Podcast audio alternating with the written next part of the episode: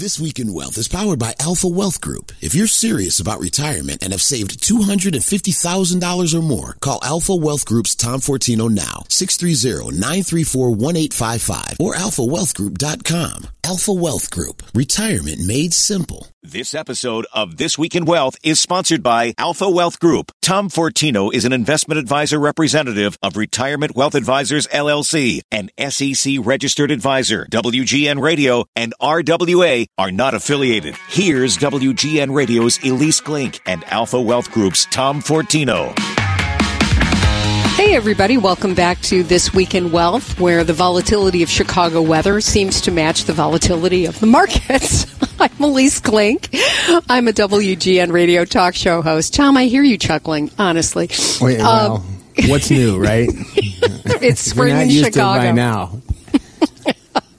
So I'm Ilyce Glink. I'm the CEO of Best Money Moves, a financial wellness company. And I'm Tom Fortino, the uh, the principal and founder of the Alpha Wealth Group, uh, right here in the Chicagoland area. All right, you can find us at 630-934-1855. That's the number to call if you've got a question for Tom. Um, or you can go to alphawealthgroup.com. And actually, somebody went there and left, left us a question, and it was such a great question, Tom, that I, I think that you're right. We should talk about it right at the top of the show today. So, somebody wrote in and said, I have not heard you discuss this yet on This Week in Wealth, but if you have a choice between a pension and a lump sum distribution, which is considered the safer investment? More specifically, what risks are associated with a pension from a private company failing? Does the Pension Benefit Guaranty Corporation eliminate this concern? Regards, Fred. Fred, mm-hmm. that's an awesome question. Don't you think, Tom? We haven't actually discussed that. Yeah, I get this question a lot. So yes, it is. It's it. Uh, it's something that uh, is on the minds of many people. All right. Well, so what's the answer? you know, I hate to answer things with it depends, but really, when you look at these things, this is all part of this income planning piece of your retirement. So, when one thing I'll just say for those of you that have a pension, one of the things that we should be doing now, pensions are an irrevocable decision, so we have to be very careful with this. Just like Social Security, these are decisions you cannot go back and change. And so with pensions, well, there's two camps. If, if you haven't taken your pension yet, I always suggest contact your pension provider. Ask them for the options. You will probably get a list of five or six options. In other words, what would you get just for your lifetime? What would you get if there was a survivor benefit for your spouse, for those of you who are married? And then there's also what uh, Fred is referring to as a lump sum. In some cases, they'll say, okay, instead of $35,000 a year pension, here's a here's five hundred thousand dollars go away. You don't get anything, right? Going forward.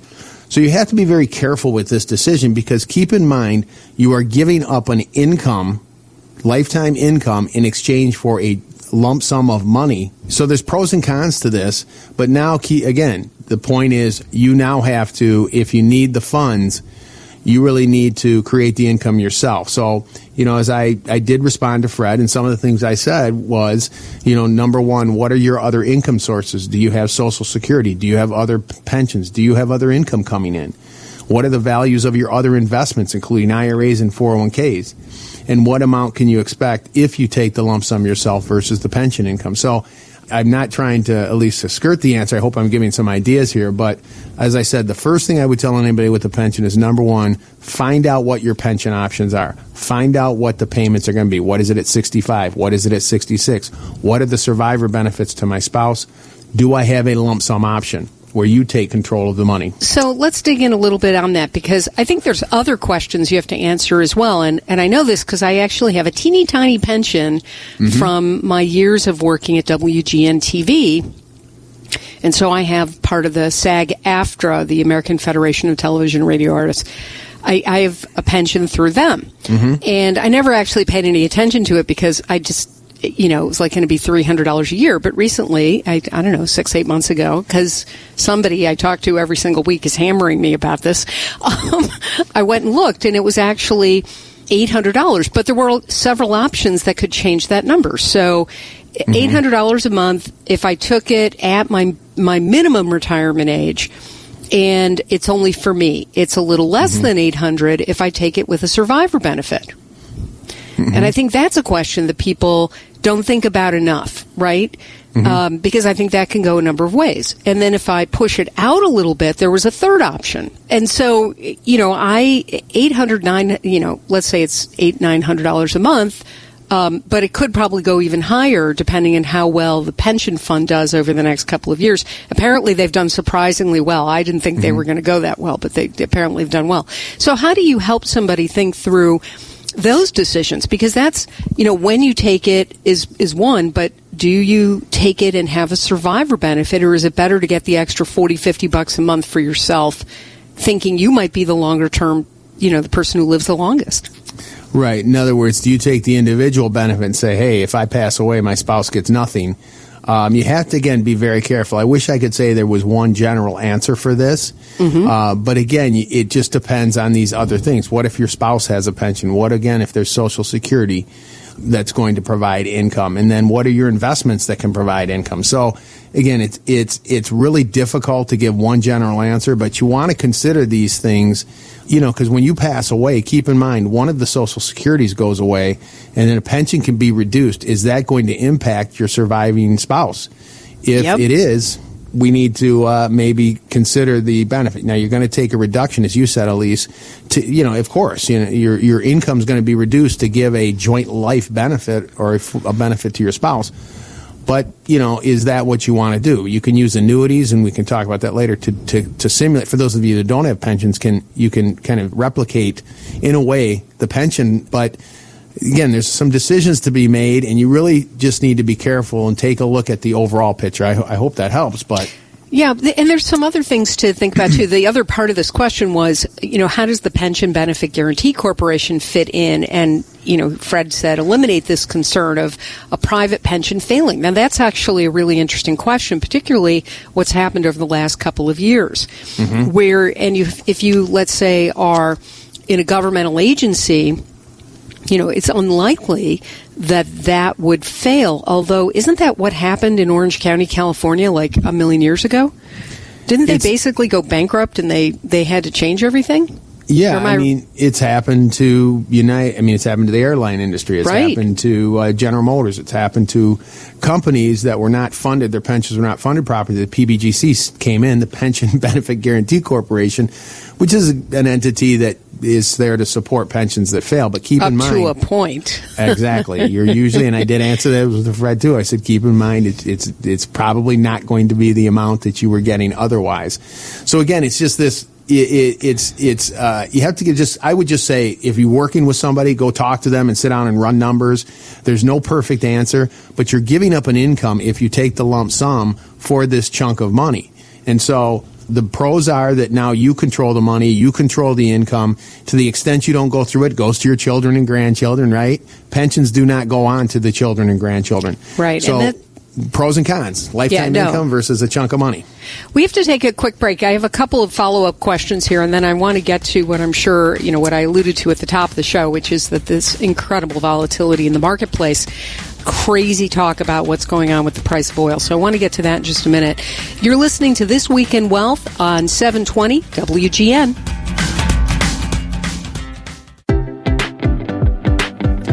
Welcome back, everybody, to This Week in Wealth. I'm Ilyce Glink here with Tom Fortino. If you want to ask us a question or ask Tom for some advice, 630-934-1855 is his phone number, or you can go to alphawealthgroup.com. If you want to find me, you can go through the WGN website or go to bestmoneymoves.com. So, Tom, just to finish up on the whole pension versus lump sum distribution, and I said this to you in our break, and I think it's actually yeah. really true so, lottery winners have a choice. They can take, and it's kind of the same choice, right? You, mm-hmm. you make this choice and you can't go backward. You either take the lump sum, you know, pay all the taxes, lump sum, or you can get uh, whatever the number is, you know, 50,000, 150,000, a billion fifty every yeah. year for 20 years. And almost everybody takes the lump sum because they're told take the lump sum. But almost everybody who wins any sort of lottery would be much better off getting it over 20 years because they're terrible at managing money. Mm-hmm. And if you think about that and that question of a pension, if you get $500,000 today or even a million dollars today or $60,000 for the rest of your life, you know, 60,000 out of a million represents what, 6% mm-hmm. Return? Yeah, that's significant. Yep. It's a huge return. How many people can get 6%, you know, return cash, you know, for the rest of their lives out of a million dollars? I mean, most people get a million dollars, and I'm just saying we're assuming it's net and, you know, take taxes off the table for a moment. You'll pay those later. But yeah. you get that. You know, that's actually not that easy to do, is it? No, it's really not that easy to do. It's you know, it's a probability versus a guarantee. It's a guaranteed income for the most part. I mean, you have to be careful, but you know, for your life versus the probability of hey, I don't think I'm going to run through this money during my lifetime. So, you know, again, that's that's a judgment that people have to make to find out what they're comfortable with. I would just say this again. Number one, find out the information, get as much as you can, and really sit down and run numbers. Because, look, I'm not saying there's any perfect answer. In many of these things, there isn't a, a perfect answer. But, you know, if you do the due diligence up front, you say, okay, like you were saying, you know, okay, it's 6% that I'm getting. This is the payout. If I take the money, what could I replicate or what could I get from it? And am I comfortable with that? Or what are my other investments? And so you really do I would say, and I always did, anyone that comes in and says, hey, what's the options here? We run a complete analysis and say, look at every, the pro and con here, understand, you know, you know, what you're giving up versus what you're getting, and you just really spend the time and look at the big picture, not just saying, hey, here's this large chunk of money, let me take it. Uh, you have to be so careful. That's why I just I just caution: be very careful with this decision. As I said, it's irrevocable. Do run the numbers and take a look at your overall picture before you make that decision. Yeah, no, I think that's great. All right, I want to move on because you know something happened early in the week that it is just remarkable, and I actually don't think it ever has happened before. We were um, also talking about this before we started the show. Crude oil got bid up on uh, Monday. I think there were um, some contracts taken out, quite a lot of them. It, it was reported for about two hundred dollars a barrel, oil at two hundred dollars a barrel. And I went back and I looked to see if any time since they basically started tracking this back in 1946, okay, and that's relevant because end of World War II did we ever, on an adjusted base, inflation adjusted basis, did we ever come close to touching $200 a barrel? And the only time that we came close to it was uh, $179 in June of 2008. And we all know what happened a little bit later in 2008 into 2009. But that's the only time it's come close.